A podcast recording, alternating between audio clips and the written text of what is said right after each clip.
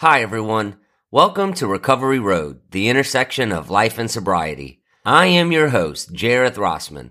So here we are, episode 5. There's a lot to unpack this episode, so I'm just going to jump right in. Now, last week I wanted to touch on a couple of topics, but I ended up running out of time. And if you missed last week's episode, those topics were, first, the $1 million question. Will I ever drink again? And can I do it responsibly? And I wanted to share the positive and negative feedback I've received since episode 2 regarding the Daily Five. But, as always, I'm going to start this week's episode by finishing last week's story and coincidentally, my last week in treatment, graduation week. Now, as I mentioned last week, we were all feeling pretty good mentally and emotionally after finishing family week. And at that point, I probably had 27 or 28 days without alcohol. And because of my newfound long-term sobriety, yes, that was long-term for me. High school was probably the last time that I experienced that many days sober. And that's pretty pathetic to think about, but we're just going to let the past be the past and focus on the present here. So again, I've got almost 4 weeks sober. I'm feeling really good and I'm out in 7 days. I'm on easy street. What could possibly go wrong? Well, I'll tell you. It's something called a recommendation. And based on my experience and conversations with other rehabbers, this happens at most treatment centers. So what is the recommendation and why was it a problem? Great questions. And here's your answers. As you're preparing to leave treatment, all of the counselors get together and decide on a post-rehab recommendation to deliver to you and your caregiver at the time, whether it be the courts, your parents, or your spouse. And this recommendation typically consists of 3 options. First option is extended care. Now, with this option, you remain at the facility for an additional 60 to 90 days, but with more freedoms like having your car, your own room, and the ability to come and go as you please within certain time frames. The second option is sober living or transitional living. And for those that don't know, this is a house shared by 6 to 20-ish people, depending on the size of the house, usually all of the same gender, with rules and guidelines in place to help create a sober environment while transitioning back into the real world. It's honestly a lot like a frat house, except without the alcohol and drugs and partying. Well, sometimes, but more on that later. Now, the last option or potential recommendation is for you to just go back home and start your life again. So in my mind, I'm thinking, I've been a model rehabber, all the counselors love me, and I've got my own house to go home to. My bags are packed. I'm headed home.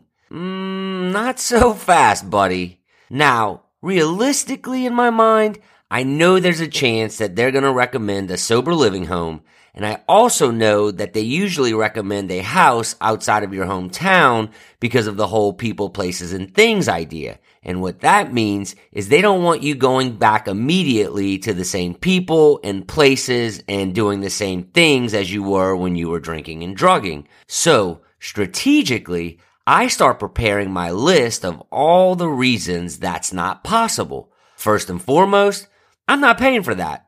I already have a mortgage to pay for. And secondly, how is living with a bunch of random dudes at a random house in a random city gonna help me? I don't need their help. And lastly, I've got a job to get back to. I can't take any more time off of work. Now, just to add a little more drama, when they make this recommendation, they bring your caregiver to the facility. So for me, it was me and my parents and all of the counselors in a room. And as soon as I walked in, I could tell something was up. The tension was palpable and my oh Lord radar started going off. Half of the counselors wouldn't even look at me. So my primary counselor in treatment breaks the ice and just rips the Band-Aid right off. I'll never forget those words. She said, "After much discussion and debate based on Jareth's situation, we think it's best if he does extended care and spends an additional 90 days in treatment." What the excuse me? Wait, what? You can't be serious. I've done everything y'all have asked of me. there's no shot in hell I'm spending an additional 1 day after my 34 days are over. Things got heated quickly, and I immediately learned why the tension was so high. Apparently, there was a big disagreement between my counselors regarding the recommendation. The majority recommended that I stay, but the two counselors I was closest with actually recommended that I go to a sober living. Now, my parents, they didn't know what to think because, again, they're going off the advice of the medical professionals. So it's like, well, if they say he needs to stay, then he probably needs to stay. And for me, I was so caught off guard that I completely forgot about my strategic list of reasons on why I couldn't go to a sober living. And then I was like, wait, they're not even talking about sober living, much less going home. And I didn't make a list on reasons why I can't spend another 90 days in treatment. Now, thankfully for me, a decision doesn't have to be made in that exact moment because there's still a few more days until my 34 days were over. So naturally, the next couple of days were spent trying to figure out what I was going to do. My parents decided to do a bunch of research on extended care and sober living homes in the area. Now, there's good news and bad news. The good news was that extended care turned out to be very expensive, like $5 or $6 grand a month, and insurance wouldn't cover it. And honestly, I think my parents would have paid for it, but after a lot of prayer and research, I don't think they even believed that was the best option for me. Now, the bad news, at least in my mind, the option of me going back home right after treatment was completely off the table. And deep down, I knew going back home wasn't the best option either because, as I had mentioned before, going back to the real world was really scary at that point in my life. So that settles it. I'm off to a sober living home. Now, the last day in treatment was actually really bittersweet. I'm excited to be leaving, but again, I'm scared. And I was going to have to say goodbye to a lot of people that I'd became close with, and I knew I would probably never see or talk to a lot of them again. I remember packing that morning thinking about all the crazy memories, good and bad, from the time a guy with HIV was waving a needle around screaming he was going to infect everyone, to the life-changing moment I mentioned in episode 2 that I said I would explain later when I decided to give this alcohol-free life a chance, but more on that shortly. Now, on the last day before leaving, something really cool happens. Your graduation. All of the counselors, rehabbers, and your family sit in a room, a lot like Family Week, with you being the center of attention. But this time, it's the best type of attention. They pass around a rock, and each person in the room says something positive about you while placing a positive emotion in your rock. For instance, someone might say, Jareth, in your rock, I'm putting a lifetime of courageousness or happiness. It may sound a little corny, but it's one last positive experience before you walk out of those doors and enter the real world. And that's exactly what I did, but with a little extra pep in my step. Now, that's where my journey in treatment ends. I'll continue to share facets of my journey, specifically around my initial 4 to 6 months, as I think those months are critical for any alcoholic or addict choosing or debating a life of sobriety. But before I move on, I want to close my treatment chapter by saying I shared my experience in treatment for a variety of reasons, but if you only take away one thing from everything I've talked about, I want it to be this. Treatment is good. I feel like there's such a negative connotation when saying someone went to treatment or rehab, and that has to change. There's nothing negative about someone trying to change their life into a positive, whether it was their decision, the court's decision, or a loved one's decision.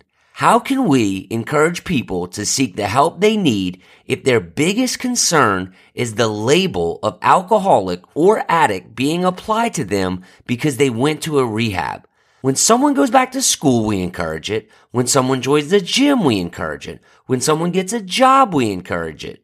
They're doing those things to better themselves. So why aren't we encouraging people to go to treatment to better themselves? It's a societal issue, and a big one. How do I know that? Because when I ask people that are struggling and seeking help if they've considered treatment, 10 out of 10 times they have an excuse on why they can't go, and it usually centers around not wanting their family to find out about their issue, their job to find out about their issue, their friends, and that's a problem. How are addicts and alcoholics supposed to get the help they need if they're more worried about the negative labels it will create than the actual help they're seeking to get and so desperately need? It's 34 days for the rest of their lives. Seems like an awesome idea to me. I wear it like a badge of honor now. Imagine a world where people encourage people to go to rehab or treatment. It would be a beautiful place because, as I mentioned in the first episode, the result would be a better husband, a better employee, a better friend, and just an overall better person in general. Anyways, I think you get my point. But if you do have any questions or want any more feedback about treatment in general, just reach out. I'm more than happy to help in any way I can. So now I'm going to get off my soapbox and shift my focus, because this next topic is critical to anyone in recovery, no matter if they've been sober for 2 days or 2 decades. And the topic, or question I should say, is this: will I ever drink again? And let me explain why this question is so prevalent regardless of your length of sobriety. And honestly, I think the length of someone's sobriety determines the context of the question and the answer. And here's what I mean by that. When I was new into treatment, I kept asking myself, can I drink again after this? And I kept thinking, well, once I get out of here, I'll have this little problem under control and can most definitely start drinking again. Now, as I mentioned, the context changes once you have long-term sobriety under your belt, because now the context is more like, you've made all these positive changes and you've got your alcohol problem under control. So don't you think you can drink responsibly? Like have one or two here and there? And honestly, I still ask myself that question to this day. So what I'm gonna do is talk to each situation separately, as a person fresh into recovery and as someone with long-term sobriety. Now, when I was fresh into recovery, I kept hearing that recovery only worked if I were committed to never drinking or drugging again. Excuse me? That's a huge commitment, especially for someone that's been sober for like 6 or 7 days. You're telling me that I have to quit the one thing that has been my best friend and problem solver for years, and for some people decades, and to top it off, I have to commit to quitting forever? Now, think about life in general. How many things do we commit to forever as human beings? Not many. The best example would be marriage. And even in that circumstance, we essentially sign a contract with the government, and statistically, about 50% of the time, we end that lifelong commitment early. Now, remember in episode 2, and earlier in this episode, when I referenced that life-changing moment? Well, lucky for me, that moment happened very early in treatment, but it was strange because simultaneously, while I was telling myself I could drink again after this was all over, an internal competition within myself was developing. And what I mean by that is after 7 or 8 days in treatment, I realized that I would have 34 days sober once I left treatment, and my competitive subconscious became my conscious. It was no longer about whether I should drink or can I drink again. It was solely about the competition. How many days can I go without drinking? It was a battle between my good conscience and my bad conscience. And because of my competitive nature, there was no way I was going to let my negative conscience win. And when I realized that, my life changed when I made that commitment to never drink again. And I think it's important for people to find what will fuel them and motivate them to make that same decision when they're fresh into recovery. I can sit there and tell them how beautiful and wonderful their life will become if they make the same decision to give up alcohol or drugs completely, but that's not enough, and it never will be to that person in the moment. They've got to find their own internal motivation, and when they do, that's when the real change happens. And honestly, I still use that competition as motivation to this day. Now, as I mentioned before, the context of that question and answer changes and evolves the longer you've been sober. Now, I'm not really good at a whole lot, but what I am really good at is learning from others that are good at things. And I specifically remember connecting with one older gentleman who was a recovered alcoholic. He would come speak to us every Friday morning in treatment, and for whatever reason, I really related to what he had to say. I remember him saying that he went to weddings to get hammered. Yep, me. He went to crawfish boils to get hammered. Yep, me. When he cooked at home, a 30-minute meal took 5 hours, because guess what? He was getting hammered. Yep, me.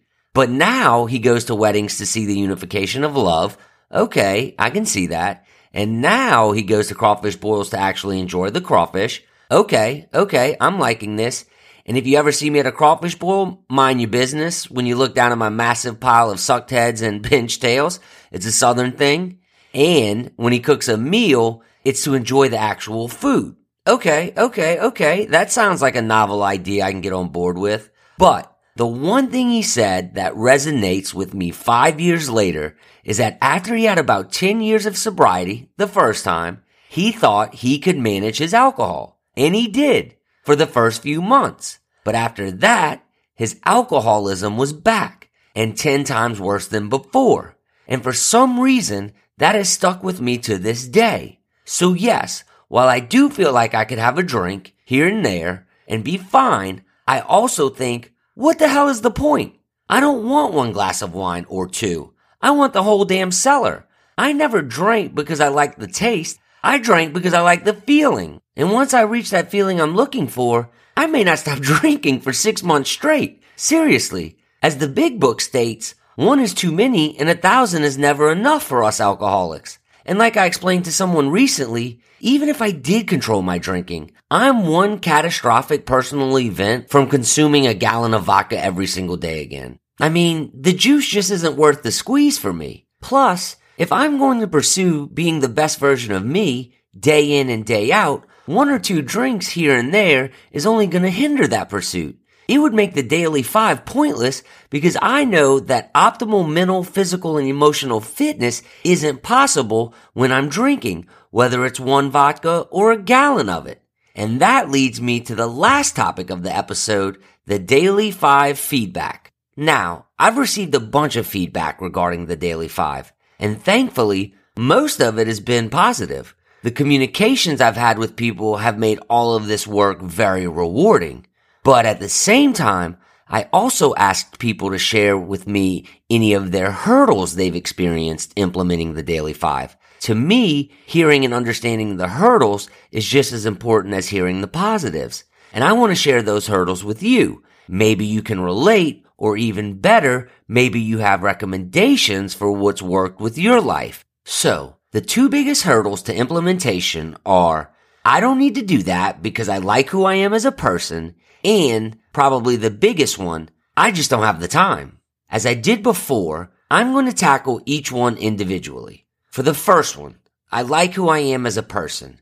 Now believe me when I say I can relate to that. I understand and empathize with that exact thought process. But what I would say to that is that if you like who you are now, you'll absolutely love the person you have the potential to become. One person said, well, I really like food and I'm going to eat what I want because I enjoy it, so there's no point in going to the gym because I'm not going to diet anyway. Okay, so let's break that down very quickly. I get wanting to enjoy food. Just ask Amanda. That's my fiance for those that don't know. I'm the biggest Oreo connoisseur on the planet. But that isn't an excuse to not maximize my physical fitness. You can still work on yourself physically and enjoy food. Think about how much better you'd feel if you were in great physical shape and you enjoyed really good food. The 2 can live in harmony. It's not a one or the other deal. Being in good physical shape has more mental and emotional benefits than I can list in this episode. Remember that whole fleeting feeling narrative I gave about spending money? The same can be applied here. Yes, eating a hamburger may make you feel good in the moment, but that feeling quickly extinguishes, and now you've got to find the next comforting meal to make you feel better. Why not shift the mindset and invest a few minutes each day in your physical fitness? Because I promise you, that feeling isn't fleeting. You feel good all day, not just in the moment. Another example I heard was around mental fitness. I asked if they were reading each day. The response? I don't need to read. I use my brain every day at work. Okay, I get that too. I do that too. But how do you expect to grow and evolve as a person if your primary mental stimulation derives from your job? Reading expands your knowledge, improves your vocabulary, empowers you to empathize with others, and most importantly, reduces stress. I bet you can't say that same thing for your so-called brain activity at work. For a lot of people, the brain activity at work increases stress. And these aren't benefits that Jareth is coming up with. These are proven by science. Okay, again, I'm going off my soapbox, but my point is we need to shift our way of thinking. And I get so passionate about this topic because I want each of you to feel the same way I do each day. None of this comes from a place of malice. It comes from my desire to help people be the best version of themselves because I know how awesome and beneficial that feeling is. Now, the other hurdle, and biggest one for most people, is time. A number of people have said specifically, I can't wait till you have kids. You'll see what it's like. Well, I can't wait either, but they're right. I don't have kids, and I don't understand the true time commitment to raising children. But my response is this. I do know that people with kids still train and run marathons, start businesses and run multi-million-dollar companies, and win Nobel Peace Prizes. And all of those require an extraordinary amount of time. But again, it's a shift in thinking. Instead of saying, I just don't have time because, you should be thinking, I'm going to find a way to make time. I'm going to get that quick jog first thing in the morning, or do some push-ups while I'm getting ready for work, and then listen to a few minutes of a book after I drop the kids off at school and head to work. This plan isn't designed to be a burden or a waste of time. It's designed to help you emotionally and be an effective use of your time. Plan your day out in advance. My entire day is planned in advance. The time I'm waking up, the outfit I'm going to wear, the food I'm going to eat, it's all planned the day before. And a quick life hack, a lot of people say to start your day by making your bed. It's the first thing you can accomplish. I disagree. The first thing you can accomplish is waking up when your alarm goes off the first time. Just trust me when I say it gets your day started off in the best way possible because it builds momentum for the day. Now, all of that may sound exhausting, but planning my day out allows me more free time. I try to control my day instead of letting my day control me. As someone once told me, there's freedom in structure. And as mentioned before, each aspect only takes a few minutes each day. I mean, of course there are days I don't want to go to the gym or listen to a book, but I know those are the most important days to do them. Because when you do it, after not wanting to do it, you feel accomplished, and more importantly, again, it builds your momentum and your love for the process. And as I've stated before, we have to fall in love with the process. Now, I'm a big quote guy, if you haven't realized, so I want to end this episode with a quote by the English novelist George Eliot, and that quote is this, "It is never too late to be who you might have been." As always, I want to thank you for listening. Please tune in next week as I start the next chapter of my journey, my 90 days in a sober living home, and I also talk about the importance of being of service to others. Again, thank you for joining me. And I hope you'll tune in next week for another episode of Recovery Road, the intersection of life and sobriety.